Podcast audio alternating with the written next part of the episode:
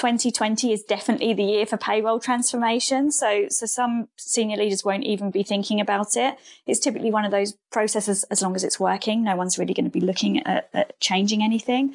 But we recognize that it is going to need to change. So, so payroll managers can start preparing their senior leaders that this is coming and that they need to start thinking about the future. And that might mean budget. So business cases are also going to be important for that. But I think essentially it's just getting that mindset of, okay, let's get some quick wins going. Welcome to the Payroll Podcast with your host, Nick Day. Find out what it takes to truly discover what it takes to elevate your career within payroll as we meet with the industry leaders who are shaping the industry for tomorrow. Hello and welcome to the Payroll Podcast. My name is Nick Day, and I wish I was bringing this podcast to you in slightly better circumstances. We are, of course, all confined to working from home as we experience this COVID 19 crisis. We're in unprecedented times, and I must say that we recorded this episode with Helen Armstrong from Silver Cloud HR prior to the COVID 19 crisis. However, I didn't want that to delay me bringing it to you because I think while we all work from home in our different offices, within our bedrooms, kitchens, sheds, and other locations as well, it's actually a really good opportunity to perhaps take our minds off what is an incredibly pressured time at the moment and just have a listen to the world of or the future world of work as Helen Armstrong sees it we talk about the digitization of payroll, we talk about automation, and actually, many of these subjects have probably never been more relevant than they are right now when I know that many of you, in fact, most of you, would have had to have adjusted to a working from home scenario in record time. The agility that the payroll profession has shown over these last few days and weeks has been absolutely phenomenal. Many of you have had to get to grips with moving entire departments so they can work from home, setting people up on MS Teams, using technologies like Zoom and Cloud Call and other bits as well. It's been absolutely phenomenal watching the speed and the efficiency that the payroll departments all over the UK and the globe have been able to adjust at record time to make sure that the employees within those businesses that you support get paid accurately and on time. And that doesn't even include the rapid changes in legislation we've seen to things in the UK, such as SSP, furloughed workers, delays to IR35, and all whilst we have year end just around the corner. So, for me, I want to give you all a huge, huge round of applause, a huge pat on your backs for continuing to put the work in under really, really pressured circumstances. I wish you all every success in getting those payrolls run accurately and on time. I hope you're all healthy and well. Please do try and stay safe.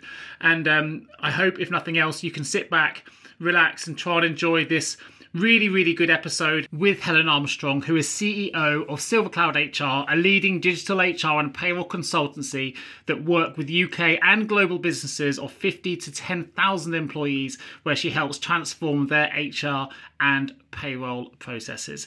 It would also be remiss of me while I have the opportunity not to mention that I'm also founder and owner of JGA Payroll Recruitment. We're a specialist payroll recruitment agency, and it's a difficult time for recruiters as much as it is for the many, many industries affected by this COVID 19 crisis. So if you are listening to this and you do have a payroll recruitment requirement, be it on a temporary contract or permanent basis, then please do reach out to me at nick at jgarecruitment.com. We are fully set up for video based capability interviewing and onboarding. And if that's enough for me, let's go straight to the podcast and let me welcome you to Helen Armstrong of Silver Cloud HR. Five quick questions. So I started my career in HR 20 years ago makes me feel very old. But um, I kind of fell into what I was doing really because my first actual HR role was with Suffolk County Council at a time where they were just being entered into a joint venture with BT to form a new company called CSD. And the idea of that was that um, BT were going to throw a whole injection of money into Suffolk County Council to spend on technology to revolutionise what they were doing in terms of HR and finance and all the other support. So I started my HR career with that mindset of, okay, how can we do this cheaper and better? Um, and as a 24 year old, I didn't really realize that that meant headcount reductions at that point. But um, that's been my focus from an HR point of view all my career is looking at how, how do we deliver a service in a much more efficient and effective way, giving the end employee a better experience. So I worked in in-house roles for many years doing that and then moved to London and was doing more of the same. And I was starting to get so many people coming to me saying, "Do you want to come and work for us and do you know look at our processes, look at our technology, look at ways we can do things better?" I started to think there must be a business in this. Um, and so Silver Cloud was formed in 2009 and we've been going 10 years now. So for the first few years, it was just me, but now there's like 18 of us and we're looking at digitizing HR and payroll across like the whole remit from looking at what the roadmap should look like for a business, helping them choose technology, um, helping implement it, making sure that they're fit for the future, all those kind of things. It's all really exciting. Um, but obviously, in the ten years we've been doing it, things have changed considerably. So you know, it never it never stays still. It's always something new that we need to look at. But but that's how Silver Cloud formed effectively. So we're now supporting lots of customers typically up to about 10,000 employees with any part of their technology journey, really. Fantastic. I know that I came across you guys uh, at a payroll technology conference where we were very much talking about the future of payroll. Um, that was when I was introduced to, to Silver Cloud. I know that you know, certainly recently you've been much more heavily involved in payroll related sort of implementations and, and, and projects. What, what's, what's your involvement at the moment then on the payroll landscape side of things, and how do you see the current payroll landscape uh, and its place, I guess, within business at the moment? Yeah, so you're spot on. I mean, for the first half of our journey as a business, things were really starting in HR. And if you look at the 10 years we have been working across HR and payroll, we've seen so many changes with HR. So we've seen lots of, um, you know, trends towards HR becoming more strategic and how do we do that, to offshoring, all the shared service centres, looking at centralising HR and then more recently decentralising again. There's been lots of phases for HR. But actually, from a payroll point of view, things have stayed pretty much the same, and we haven't seen a lot of change within payroll it's very um, you know static and it's still very much seen to be a back office process that might be outsourced to a bureau um, but it's still very manual and it still hasn't got visibility within the business of being that value added service that it really should be um, so i think hr um, payroll's always always taken a bit of a back step and you know if you compare that with the world today we need to look at that we need to look at how employees are managing their money so you know, you don't look at your bank balance anymore and have to wait for your monthly statement to come through. People are expecting to see their bank statement in real time when they go onto their phone. Um, and they're doing everything in real time. So they're shopping online, they're watching TV on demand, on demand. Everything's, you know, as and when they need it. But payroll really hasn't kept up with that.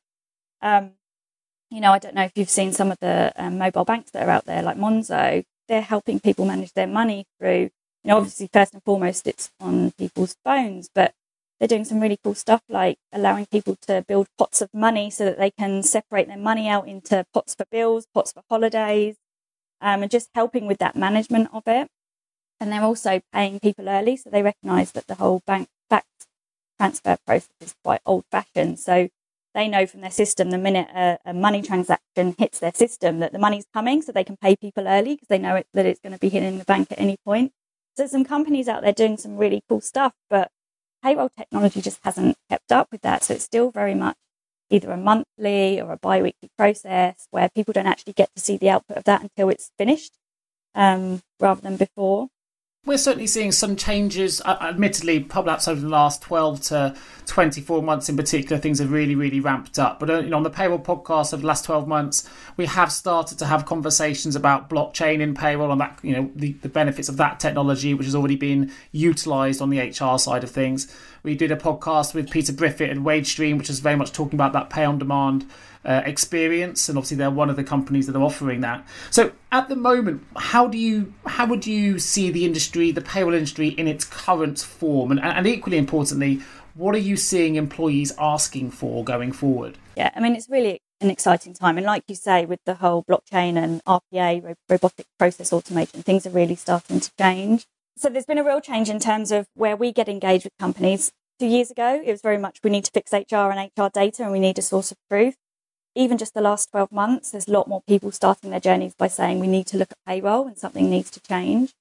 Um, and all these um, notions of pay on demand and real time pay all starting to feed through. So that's really exciting. I don't think CIOs and CFOs necessarily understand what that means at the moment, but it's definitely coming.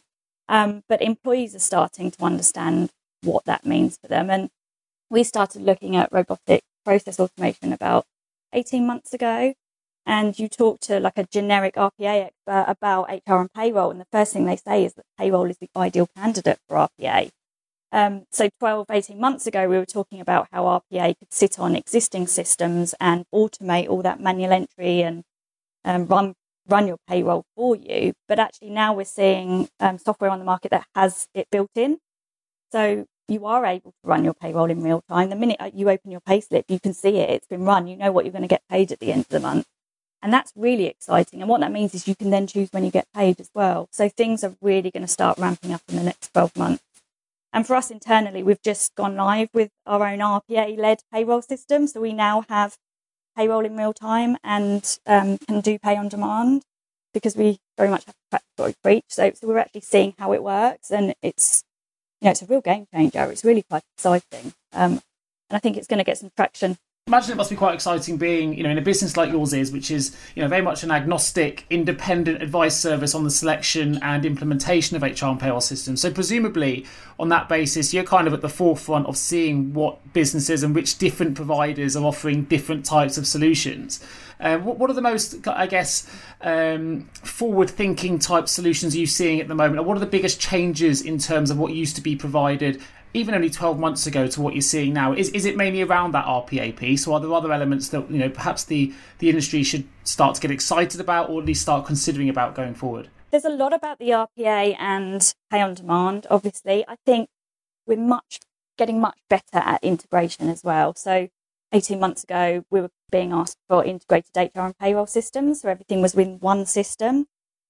There's not many of those on the market that are really good at doing that. So we're seeing lots more systems on the market that are best of breed and they're just being built as a really good payroll system, but they had some have some really amazing integration capabilities so they can integrate data in and out. And because of that, they also have some really good reports. So you know, there's not many good payroll systems on the market that are great for checking national minimum wage, for example. Um, we work with a lot of companies that are doing lots of spreadsheet work, kind of check where they are with that we're seeing some some good capability that can run things in real time and actually identify if you've got a problem before you start paying people. So all those kind of initiatives are going to really be a good value add for payroll people, as well as the real time pay and and the automation. We want to get payroll people away from the, the manual entry um, and the spreadsheets. Sh- they should have tools that help them do their job. Yeah, and it's coming. It is coming. Well, we're seeing the changes from a recruitment perspective. Obviously, we specialise in payroll recruitment, so we're seeing that in terms of the types of roles we're now recruiting for as well, which uh, have changed significantly even the last sort of 12 to 24 months. You know, we're getting a lot more uh, payroll analysts, uh, even even machine learning type, uh, you know, developers and architect uh, related payroll positions, which are, are, completely new to what we've done before. So we're definitely seeing shifts uh, on that side from a recruitment perspective. So people do need to to prepare for it. I think. I think it's it, it's definitely changing. I think what's quite interesting what you just mentioned there there, and hopefully this is a, a real positive point for the payroll professionals listening to this. Is you know you mentioned at the start, um, Helen, when you talked about you know your, your background in HR and and where you've seen payroll uh, since you started SilverCloud as potentially being a bit more of a back office function, and certainly the uh, the less important function when compared to HR typically within business hopefully now, if we are coming away from the, the, the, the, combined HR payroll system and people are looking at best in breed type software, that's a, a recognition that that you know I would see it as a recognition that payroll departments now and payroll functions are, are giving you know a little bit more. Uh, I guess it see as you mentioned CFOs and CIOs are starting to realise actually that payroll is a really important function, and actually if we can streamline streamline it and improve it, then you know, that's really going to have a, a, a direct effect on our bottom lines, and hopefully that means that it's going to raise the profile of the industry as a whole. If it's not always seen as a back office function, has its own systems and its own departments, and it starts to have you know real impact on on bottom lines as a result of its automation software. That's a i would say that's a really positive thing for the payroll industry. But there are a lot of people scared of rpa so what would you say about the future of the industry in terms of what people should you know how people should be perceiving the industry Yes, exactly. So I remember being in a conference at the back end of last year, and it was a payroll software, and they were announcing their roadmap, and they mentioned real time pay was coming in possibly two years. That's a long way away, and I could I could sense the scaredness from the payroll people, and there's lots of sharp intakes of breath. And the guy next to me said, "I am never." And um, so, and you know, it's just not knowing what that means. I think there's a lot of nervousness around losing control, and the RPA and um, automation means you're going to lose control of, over what that payroll's doing for you. But I think once they see it in action and there's some more case studies out there and you can talk to more colleagues that have done it and been through it, there won't be that nervousness. Um, and then absolutely, it's going to really raise the profile. I mean, I know for myself as a business owner, I didn't ever even think about this before, but I'm saying to my finance manager, what's payroll going to cost me this month? And she can't actually tell me until she's run it. Whereas with real time pay, I can now get that information a month earlier because I can see what, what it's going to do. I mean, obviously, you've got lots of shift workers and things slightly different. But for us, I've now got that data a month earlier and I can manage it throughout the month. So if things are going to be slightly more than I was expecting, I can adjust either way. So they're the kind of conversations that in, you know, in a much bigger business, those payroll managers are going to start being able to have with their CFOs and starting to look at trends. And the more reports get better, the more data payroll are going to have to actually speak to the business and use their knowledge to actually provide the value that they should have been doing all along, rather than just being the, the people behind the computers that are typing in the data and then pressing a payslip to go live. Um, that's absolutely not what we should be doing. So it's really going to change everything, I think. And other industries have been through the same. It's just data. I mean, everyone's after data, and everyone's, uh, you know, selling services on the back of it. But I guess, as you mentioned at the start, that the proof was in action, right? And you've actually launched your, you know, as part of your service offering, Silver Cloud now, you have a payroll service as well. So I guess that that, that shows that you know you're committed to to the payroll industry because you see it as a growing market. And, and certainly from a technological perspective we're seeing a number of new solutions and SaaS companies and everything else sort of come to the market. So obviously uh, other people are seeing the same opportunities which I think is a real exciting time to be in payroll at the moment. We've never seen so much change and it's uh, it's all seems to be quite progressive change which which I think is great. So as the expert Helen can you explain some of the more common or key issues that perhaps digitization or automation can solve? You've mentioned a couple of them, like the, the, manual entries, but is there anything else perhaps we haven't considered? I think one of the things to mention that is quite important is how we're attracting new talent into the into the industry. Um, you know, we work with a lot of payroll teams, and it tends to be people that have been in those roles for a long, long time. You don't often find someone that's new and been keen to get into payroll. People normally fall into payroll. So what I'm hoping is a lot of this automation and this change in the way payrolls run will make it a bit more exciting. It will make, make it a bit more techy and it will attract a different kind of person into the industry because it's, as you know, it's really hard to find payroll people. There's not many of them out there. Um, so I'm hoping automation and a, a, bit of a change will bring in this new talent. I really am. Um, and yeah, that, I mean, that's going to be a game changer. I think definitely, I mean, we see a lot of companies that we, they, they talk a lot about accuracy rates and it's really important. But we were working with a company last summer and their accuracy rates were almost 100%. It was amazing. But when you look at what they were doing for that accuracy rate, I mean, they were basically almost double checking every single calculation to make sure that it was accurate. And they had a whole team of people doing that. I mean, the, the amount of cost saving you'll get by not needing to do that and by having some real automation and, um, you know, RPA led processes, the cost saving for a business is going to be massive. So if you look at what benefit it's going to bring, it's going to bring some real competitive advantage to a business. If they can cut, the cost of that admin down significantly, it can only be a good thing. Um, and also, if you know, in terms of competitiveness, if your competitors start doing it and you don't, you, are going to need to change to do it. So um, that's definitely something that we're going to need to be looking at. Obviously, another benefit is the change of the role for the payroll manager. It's going to make it a lot less admin um, focused and a lot more strategic. But obviously, we don't. There's not not a lot of use cases out there to know how it's going to work. So there are all these wonderful checklists of things to say what benefits it will bring, but it will bring downsides. I don't think we necessarily know what those are yet. Um, and it will make mistakes. So I, I, think it's, you know, seeing how it works actually in practice and then hopefully the software vendors will adapt as they pick up on these things that need improving. But it won't be right first time. Um, it's just one of those things we're going to have to keep an eye on, I think. I think you've raised some really, really good points. Talent management and, and talent attraction in particular is definitely one. And certainly we're seeing that as, as, as, a challenge as a recruiter is something that we, you know, clients are looking for new talent in particular. There are some, you know, a lot of good things happening. We've got a payroll apprenticeship scheme now, which a lot of you know, more and more businesses are taking uh, are taking use of. And I do think technology will encourage more people to come into the market, and I think that's something that certainly here on the payroll podcast we're really keen to promote. You know, payroll as a career choice, um, certainly earlier in people's decision making processes. And I think you know the fact we, you know, as we get closer to technology, I think that will become more attractive for people. We've had uh, Max van der Clispersink talk about why payroll is a really good career choice uh, on the podcast, and he talks about you know you get the best of everything. It's the best of HR. You get to involved in technology. You get to you know really make a difference to to businesses and, and, and how economical they are. So there's loads of things to for a payroll career to offer an individual. And I think, as you say, it's sort of getting that message out there to encourage more of them to come in. So I think that's quite exciting. I think that's a really, really good good point that, that, that you've raised, and hopefully that's something that will excite people about about some of the changes that are coming. If I was a payroll manager listening to this right now, though, and I think, okay, perhaps my processes are a little bit manual, and perhaps I haven't embraced technology like I should have done, and, and suddenly before I've known it, I, I'm behind here because all of my competitors are starting to do this where do I start? What's the next step I should be taking now to say, okay, I recognize I can make some changes, I recognize I can improve process and potentially save costs. What do I do now? Yeah, so payroll managers, they need to start looking at their processes now and seeing what they can change. I think one of the best ways to do that is to start treating it like a project and pulling a bit of a project plan together to do that.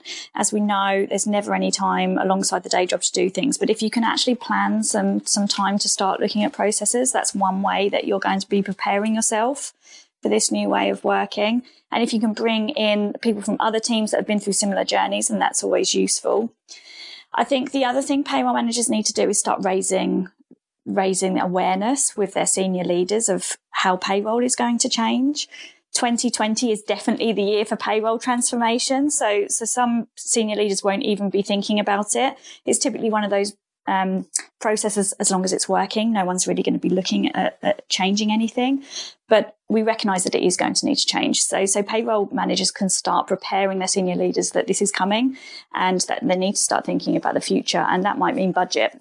So, business cases are also going to be important for that. But I think essentially it's just getting that mindset of okay, let's get some quick wins going what can we look at first? Let's make some small improvements before we even think about the bigger ones.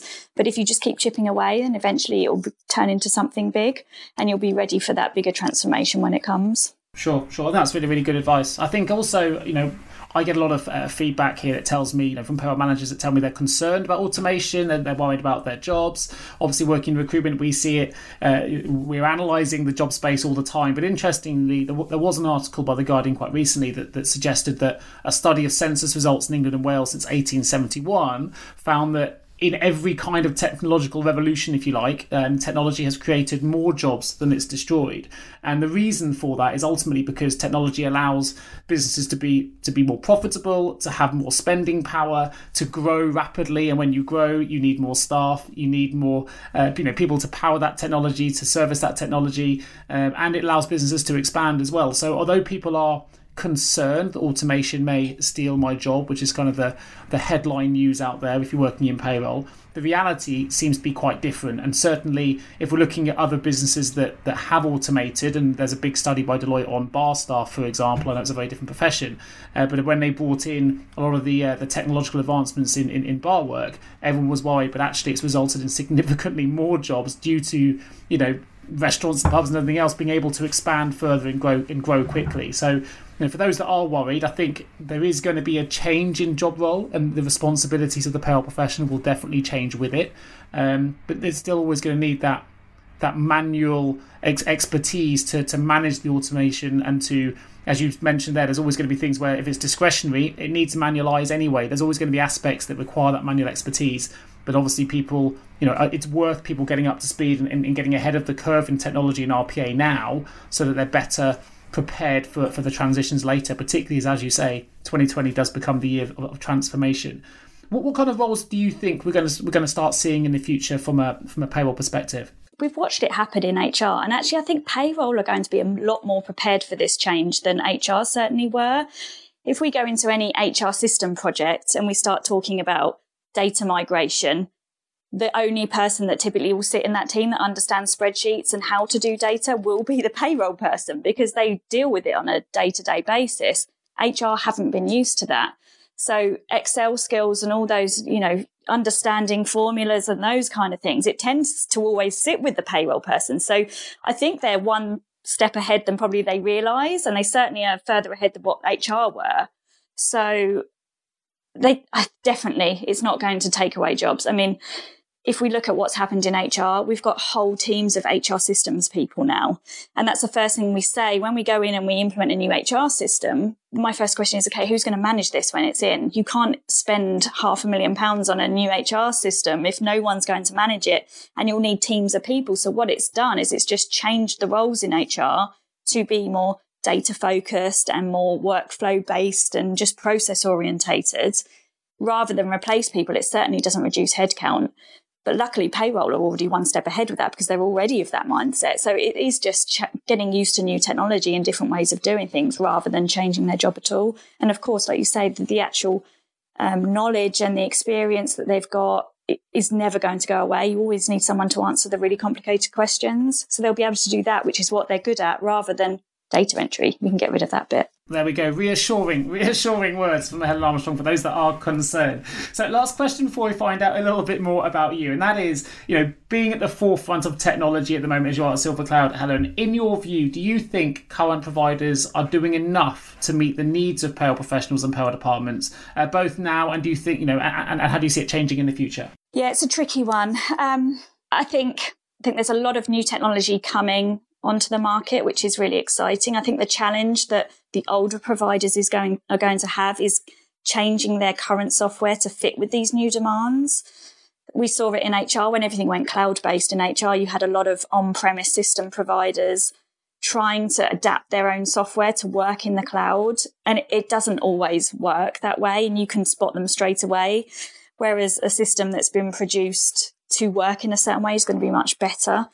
So I think we'll gradually see a change of the payroll providers that are um, being shortlisted. I think those that are being built now or have been built in the last two years are more ready for the change. They'll be able to adapt quicker. Some of the longer standing, more traditional um, payroll systems are going to struggle, I think.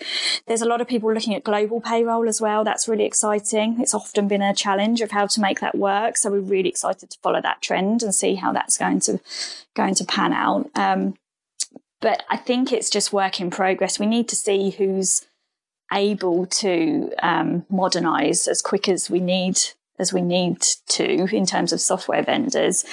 But yeah, I, I, think we've let businesses down a little bit in terms of what we're able to offer in payroll. No one's been brave enough to change anything. Everyone's just making sure that everything's compliant and it works without thinking, okay, could we be doing this differently?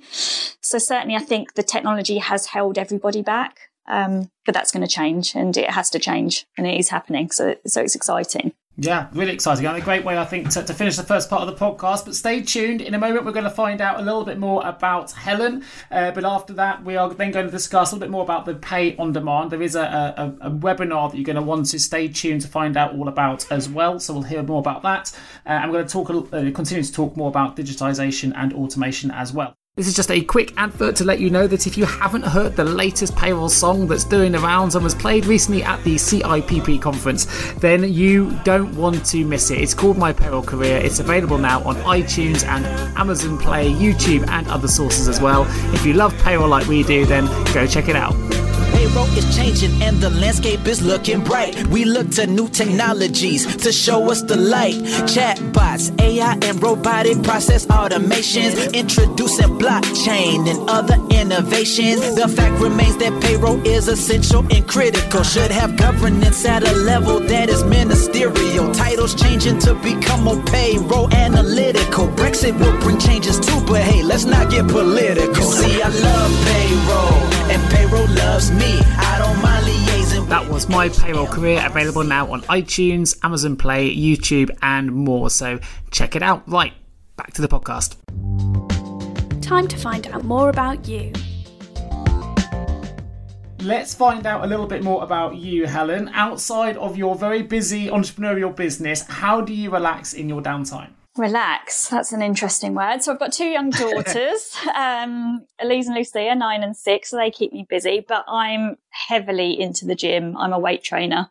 So when I'm not at work, I will be lifting weights of some kind. I try and do it every day. I just think it's amazing for your mental health. Um, so being a business owner, as you know, anyone knows, it's it just doesn't stop. You don't get holidays, you don't get weekends, you don't get time off. So I have an hour of a day where I just um, just knuckle down and just think about myself rather than everything else.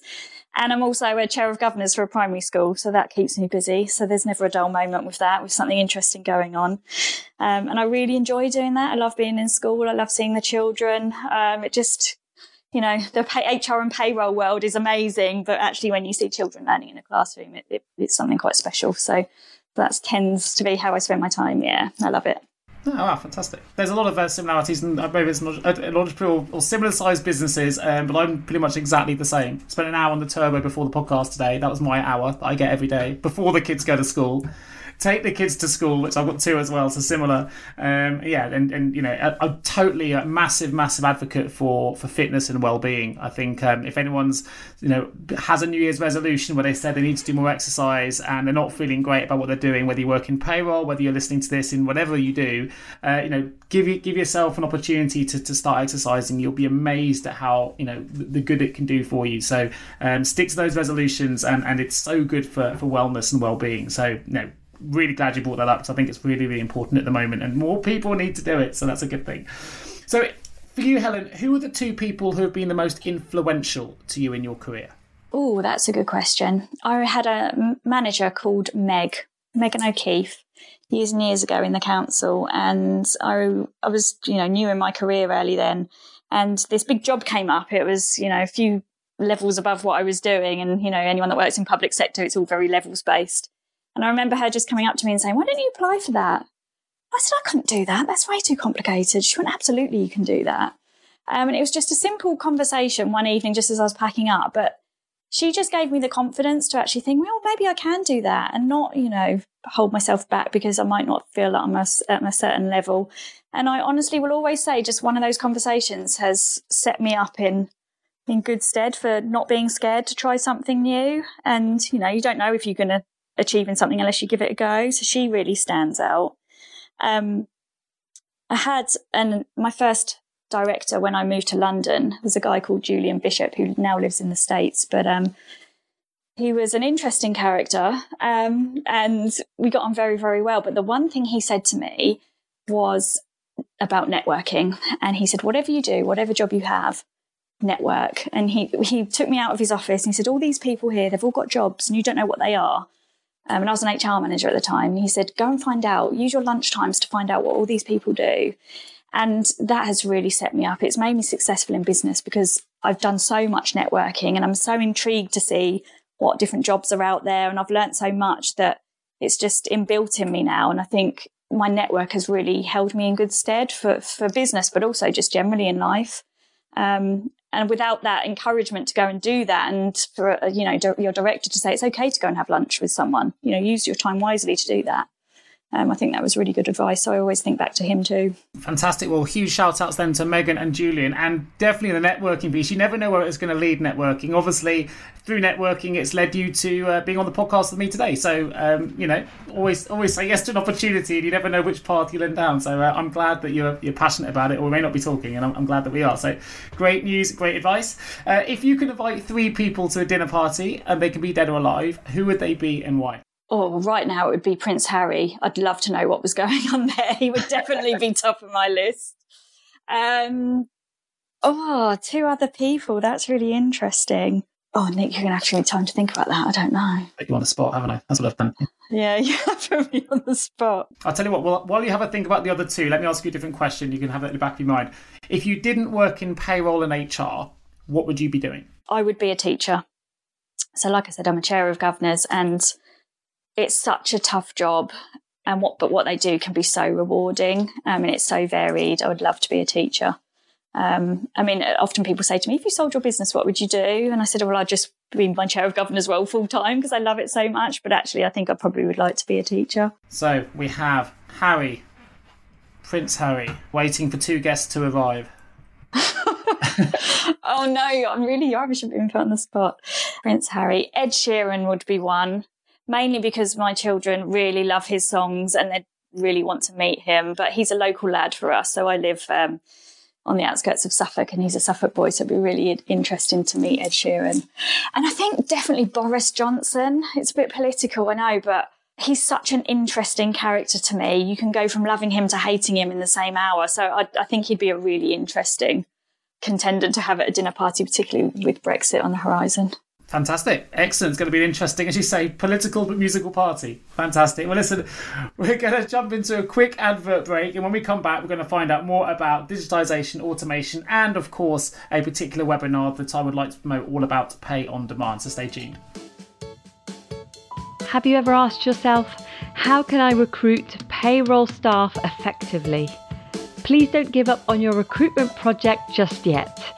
Here at JGA Payroll Recruitment, we appreciate the difficulties associated with attracting, recruiting, and retaining top payroll talent. We also understand just how costly a poor payroll hire can be. JGA Recruitment are a niche payroll recruitment agency who will partner with you to resource payroll candidates who will improve both the accuracy and efficiency of your payroll department. Contact us today on 01727 800 377 or visit jgarecruitment.com to find out more. Five technical questions. Okay, so Helen, I would like to know a little bit more about digitalisation and automation. Both, as we know and as we've discussed already, they're hot topics right now, and clearly they're going to play huge roles in the future of payroll. So, as the host of the Payroll podcast, I do think it's important that businesses stay ahead of the technological curve. So, with this in mind, what do you think is the next the next main, I guess, technological advancement, and how do you see the future of payroll in just the short period? So, this time next year, we're recording the podcast again. What do you think we're going to be seeing? I think real time pay is going to be the thing that we do in the next 12 to 18 months. So, this is just basically where you no longer have to press a button to run a payroll, it's running in the background. So, it takes away all those you know, monthly, bi-weekly processes of actually setting things up and it's actually running in the background. It's quite a straightforward thing to do if your software allows it, but it's just going to take one major step out of your process and also give employees visibility over what their pay is going to be rather than what it was when they've had it. So I think certainly talking to payroll vendors, this is something that's on all of their roadmaps and something that they're desperately keen to get out as quickly as possible. It's happening a lot in the States, so it's coming here. So I think that's going to be the top of the list of, of what's going to change for us in terms of payroll software. Fantastic. And at the moment, as I mentioned in the introduction as well, um, earlier on in the podcast, the Silver Cloud Company partner with a number of different businesses, and you know your main objective is to help companies to make the right choices for for payroll and also HR and the wider business and its employees as well.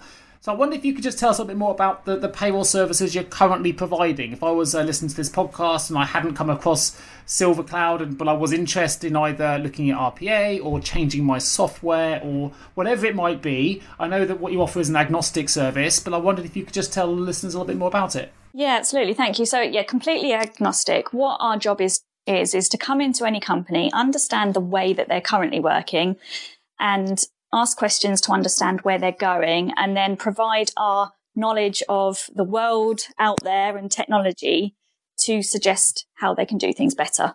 So um, it's very rarely, you know, we need to make headcount reductions. It's more we're going to start doing a number of acquisitions, or we're going to add more countries, or we're going to change the way that we're um, paying people. Can you help us achieve that? Um, so we will come in and we'll use our um, knowledge to make recommendations, but also use our experience of what we've been doing over the last 10 years of what works and what doesn't. It's very easy to have like a payroll software vendor come in and say, you know, this technology is amazing and it's going to change your world. What we'll add to that is, yeah, you know, it might, but actually for you as a business, it's not necessarily going to change in the way that you want it to, or we've seen this done elsewhere and it doesn't quite work, or these are the things that you're going to need to think about. So it's very much a partner to support them through their journey of whatever change it is that, that they want to make. Um, and it's not always bringing technology in. Sometimes they want to outsource to a bureau, so we'll help provide um, some details around who might be the best fit for them. So it's kind of any part of the process It might just simply be looking at their processes and saying, actually, you could do these few things here and that would make things a bit more efficient. So it's, it's very, very varied. There's so much opportunity there. And I think something that I, I came across in my, particularly my conversation with Toby, obviously is, is someone that, that, that, works for SilverCloud, uh, who I met at the uh, the Future of Payroll conference uh, some some time ago. What I thought was really interesting is the level of consultancy is completely bespoke as well. So if I was a business listening to this, maybe I've already gone to tender, maybe I've narrowed down my suppliers to four or five, but actually, you know, at that when you get to that stage, you often can be hoodwinked. That's probably not the word I want to use, but you know, you are at the mercy, if you like, of the sales teams telling you what will be delivered. And sometimes, you know, they may give you testimonials of suppliers that are using their software, but again, there may be some bias with the suppliers that are, that are used because obviously they're, they're recommended by the sales teams. Um, but actually, this is where it can be a really useful service as well. If you needed someone to come in and, and actually say, well, you know, you've got some experience with all of these different providers, and you will actually provide that non-biased approach. And it could be a really cost effective way i would see it as a payroll uh, manager if you like looking at different changes to just have another layer of security to say okay i'm leaning towards this solution for these reasons but i'm worried that you know maybe i'm not seeing the whole story or maybe i've missed a system somewhere. And that's another service that you provide as well if i understand correctly. Is that right? Yes, absolutely right. So, so the benefit of us is that not only are we helping people choose software, we're actually implementing it for other customers as well. So when we're in those demos and we're having those conversations with the salespeople, we're listening to what they're saying, but we're also using the knowledge of us implementing it ourselves to know if it's accurate or not. So um, we all know what salespeople are like, and you do have to like take everything they say with a pinch of salt. So we will help through that journey. We will really question things. Um, sometimes we're just a sense check. So sometimes a, a, customer doesn't necessarily need us. They've done the process themselves, but they just want a final say and just say, am I doing the right thing? Because we're a small consultancy, you know, we can do an hour of consultancy. That's no problem at all, just to sense check things. Um, but another element that's quite important is looking at contracts and benchmarking what you're going to be paying. Obviously, we see a lot of different proposals from vendors, so we can generally look to see if it looks about the right price or if there's anything that you can do or where other customers have managed to negotiate. So sometimes it will pay for itself to use us to actually do that process. But yes, we're very flexible and we can manage the whole end to end process or just be that sense check. That's absolutely fine. What's important to us is that our customers come away and they feel that the right decision's been made because all of our work tends to come from word of mouth. So if we're not doing that, then, you know, we'll be out of business. So it's important to us. Sure and actually they can get you involved in those you know those sales pitches as well can't you so you can actually sit at the table with the with the power managers and listen to the sales deliveries and and, and be part of that advisory panel from the client side which i thought was a, really interesting service to provide Yes, absolutely. I mean, anyone that's been through a process recently, the dealing with the salespeople is one of the most interesting parts of it. So, if nothing else, if we just take away that pain and we're the contact for the salespeople, it saves a lot of time payroll managers don't have a lot of downtime. So to spend hours and hours in demos and on the phone with salespeople, it's very rare that they have the time to do that. So yeah, we can we can take away a lot of that process and really just use the people internally to make the decisions rather than have to sit through the through the work that has to be done to get to that point. Fantastic, fantastic. Now, we'll of course put your contact details in the episode notes. So, for those that do want to get in touch with Helen or with Silver Cloud HR to find out more, take a look at the episode notes. There'll be some direct links there. Now, uh, to jump back into the pay on demand subject, it's it's a really popular talking point at the moment. Obviously, we've talked about it a little bit already during the course of this podcast, and I mentioned earlier that last year I actually hosted a payroll podcast episode with Peter Briffett, who's the CEO at Wagestream, who was the first person that really brought brought this concept to market, certainly on the payroll podcast anyway. Um, and there's obviously a lot of other solutions now that are starting to follow that trend. What's your personal view on pay on demand? As I believe that, um, well, I know that you've got a webinar coming up as well, which you're hosting on the subject. So I'll be really keen to know a what your view is on the subject as a whole, and two what this what this webinar is going to be talking about. Yes, it's something I've been thinking about for years actually. It's always been amazing to me that you you work and but you can't get your money for all the work that you've done until a, almost a month later. Um, and I just had this idea years and years ago. And if I was a software developer, I'd have acted upon it then, but sadly I'm not.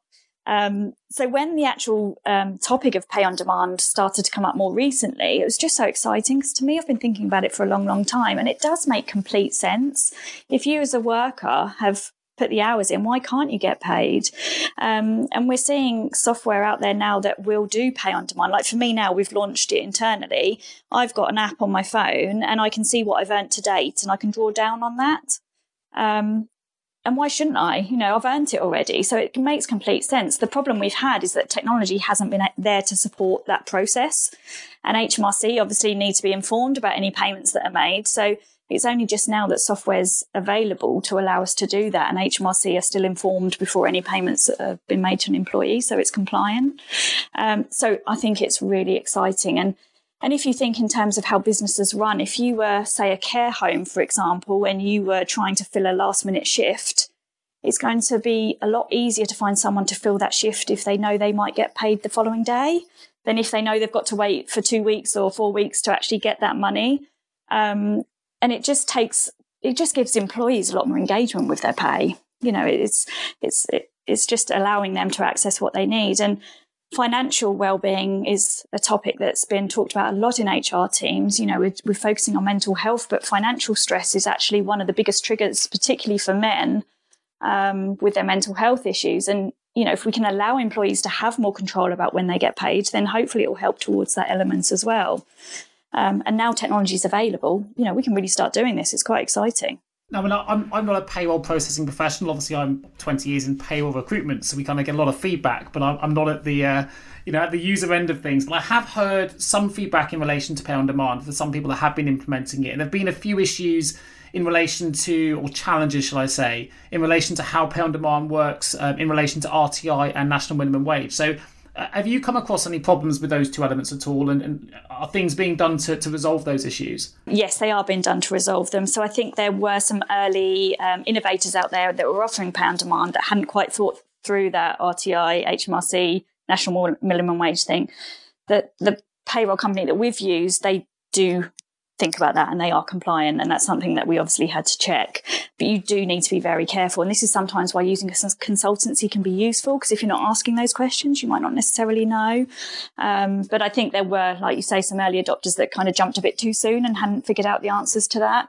So it is important that you cover those things off and is, is it still, and again, I'm not a payroll expert. This is just feedback that I, I took on the subject, so that I'd raise it, and you, you, may or may not know the answers. But I know that there were initially some issues as well, that in the sense that any drawdown, apparently any drawdown, has to be reported before it's paid, or it's a PAYE failure. Um, I don't know if, if, if, if, again software's starting to adjust for that. I know there were some issues with universal um, tax credits as well. So are all those kind of early issues, if you like, that perhaps weren't being considered because of the legislation in payroll and because of the, the complexity of its compliance is complicated. I think obviously some of these issues were potentially overlooked at the start. But are we starting to overcome some of those those challenges now? We are, yes, we are, and certainly the system we're using internally it does inform HMRC before anyone gets any money, so it's completely compliant. But I think it depends who's building the software. So we know the person that owns the company we're using was an ex payroll person. So they're going to know their stuff. And we see it across all payroll and HR systems. Sometimes we see things in demos and you think, who has designed that? It's certainly not an HR or a payroll person. And you can imagine a team of young developers thinking, oh, that's a good idea, and not actually realizing there's a compliance issue off the back of it. But it's going to be slow, but we'll get there. We will get there. But you know, payroll managers do need to be asking those questions. Don't just assume that everything is compliant just because you're seeing it on a screen in front of you. Yeah, fantastic. I mean, really important and fantastic advice. And obviously, hopefully, I'm assuming that some of this is going to be covered in your upcoming webinar. Yes, absolutely. We'll cover it all. Questions to ask. It's very important. When's the webinar due to go live? Uh, we, we haven't fixed a date as yet, but you can register on our website. I think hopefully you can send a link out for us. And then as soon as the date is released, we will send that out. Um, as with anything, everything has to be on demand. So if people can't attend that date, they'll just get a recording afterwards. But yeah, register on the website. I'll make sure there's a link. So for those that are interested in pre-registering, take a look at the episode notes, and I'll make sure I include the link so you can pre-register for the Pay on Demand webinar with Silver Cloud there straight away. Now, almost to the end before we open the vault, um, I wanted to mention this because it's something that I've been quite keen to champion through the payroll podcast myself, and it's something that I think in, in the payroll industry there's a lot of examples of, which is I guess uh, you know women entrepreneurs and women business owners in payroll is probably more common in this industry than, than in some others. I know obviously Silver Cloud HR with yourself, Helen, is a woman-led business, and I know that you're very committed to supporting women in technology. So I wonder if you could tell us a little bit more about you know what you're hoping to achieve and what you've been doing to, to really promote uh, supporting women in, te- in tech. Yes, it's, it's a topic I'm very passionate about. Um, I think one of the biggest things that we've certainly found is useful is to offer the flexibility. It's not just women that need flexibility at home. There's a lot of dads that are parents as well now, so it's it's not just a women um, issue. But for us, for us, what we do is everyone works from home. They have their contract hours and they can work them when they like. So as long as the job gets done, I don't mind when they're doing it. It's about outputs, not inputs, and I think that really helps people manage their home lives and allow women, certainly in our business, to have employment and meet all the demands of home and life and all the other things they have to fit in, going to the gym, all that kind of stuff. Um, so that's really important to us. Um, and I think as well, just being out there and, and saying, you know, you can do it. There's so many support mechanisms in place now. And actually technology really supports women in business. So I've streamlined how I do my food shopping and my to-do lists and, you know, all those other kind of things. I use technology to help me in my day-to-day life um, which just frees up time and then allows us to fit in everything that we want to do. But it is a topic I'm very passionate about. But I think one of the key things is flexibility, um, but also women having the confidence that absolutely they can just go and do whatever they want now. You can be a parent and be a business owner or a woman in business, whatever you want to be there's nothing holding us back anymore. Yeah.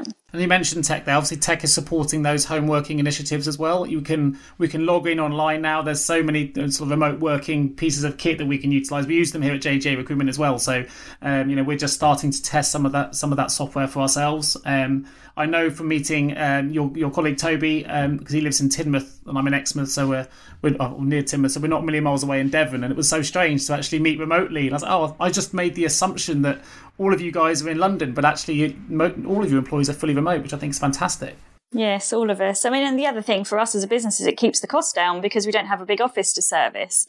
Um, but also it keeps our spread wider so that when we've got a client, say up in Scotland or down southwest, you know, we can meet those needs as well. So it works both ways. Exciting time. So, last question before we open the vaults, and that is obviously you've grown to, to 18 staff now. You you've you've moved into to payroll services as well with a with you recruit of a, a new payroll bureau manager and offering that pay on demand service. What is next for SilverCloud? We want to do more of what we're doing well. I think we did our strategy day at the beginning of uh, 2020 and did our usual SWOT analysis. One of the opportunities is definitely payroll. We're focusing on payroll. That is going to be our focus certainly for the next 12 months um, and beyond. So we want to do more in that space and do more projects relating to payroll um, and just have a wider reach really there's still a lot of companies out there i think they think they can't afford consultancy and we work with a lot of small companies some only have 25 employees and we're really passionate about providing our service to every spe- end of the spectrum. So we're putting together some SME packages just to help people through the, the process of HR and payroll digitization. Um, so it's definitely growth is, is the plan for us and just connecting with more and more customers really. Fantastic. Well, it sounds like you've got a fantastic business offering a great service and you really got your finger on the pulse of, of new tech. So uh, I think it's been amazing. Let's open the vault. Entering the vault one piece of advice you would give to someone working in payroll right now? Uh, uh, one piece of advice. Um, get excited about the technology. Start researching it. See what's out there, um, and and start reading up so you can start preparing for it. It's very exciting. If you had the power of foresight and you could change the entire payroll industry with one action or improvement, what would that action or improvement be? well, obviously automate the whole process. That's what I'd like, so that payroll managers are actually providing advice rather than actually doing the processing. Excellent, that perfect. In hindsight, what's the one thing you now know that you wish you had known when you began your career? Oh, um, I think um, with hindsight, definitely to be more brave. I think sometimes we hold ourselves back because we just assume something can't be done or you can't make a change. I've never ever been in a business and said, why don't we change this? And someone said no. So I think it's being more brave about change. Ch- change is the future. And anyone that's good at change tends to do well in their careers. So it, it's being brave around that. Excellent, love that. And last question in the vault What's the most common reason you come across for businesses failing when it comes to providing a robust payroll service? Quality of data. And it's often not led from the payroll team, it's coming from HR. We still have a lot of HR teams that are really not good at um, auditing and managing their data quality. Um, so that's the one thing I think HR can certainly do better at. It's being 100% accurate in what they're providing to payroll. Fantastic. And that just about brings us to a close. Helen, thank you so much for joining on the Payroll podcast. I don't know where the time has gone. It seems to have flown by, but some critical subjects that are real hot topics that we managed to discuss today. If people are listening, obviously I will put links in the episode notes. But are there any particular links you would like to highlight online where people can connect with yourself? Um, just connect with us on our website. You can see what services we offer, or I'm always willing to connect with people on LinkedIn. So find me on LinkedIn. It's always really nice to have a big network on there. Fantastic. I'll include the link uh, if you are interested in getting there straight away before accessing the episode notes, and you can go to silvercloudhr.co.uk. I will, of course, put the uh, pre register link for the Pay on Demand webinar on the episode notes as well, along with Helen's LinkedIn profiles. If you are interested, check those episode notes and you can go direct to those links. Of course, it I must just mention while I've got you all listening to the end of this podcast, if you do have a payroll related vacancy that you need some support with and you want to work with a payroll specialist who's got over 20 years in the industry, please do get in touch with me directly at nick at jgarecruitment.com or you can give myself or any of my excellent team a call on 01727 800 377. That just about closes us up. So thank you ever so much for listening, everyone. I look forward to bringing you the next episode of the Payroll Podcast real soon. And a huge, huge thank you to Helen Harmon Armstrong today for joining us and sharing such excellent content. It's been an absolute pleasure. And I'll speak to you all again real soon. Thank you so much for tuning into the Payroll Podcast with Nick Day of JGA Recruitment. If you need help with a current payroll vacancy, then please get in touch with Nick and his team. All contact details can be found in the episode notes.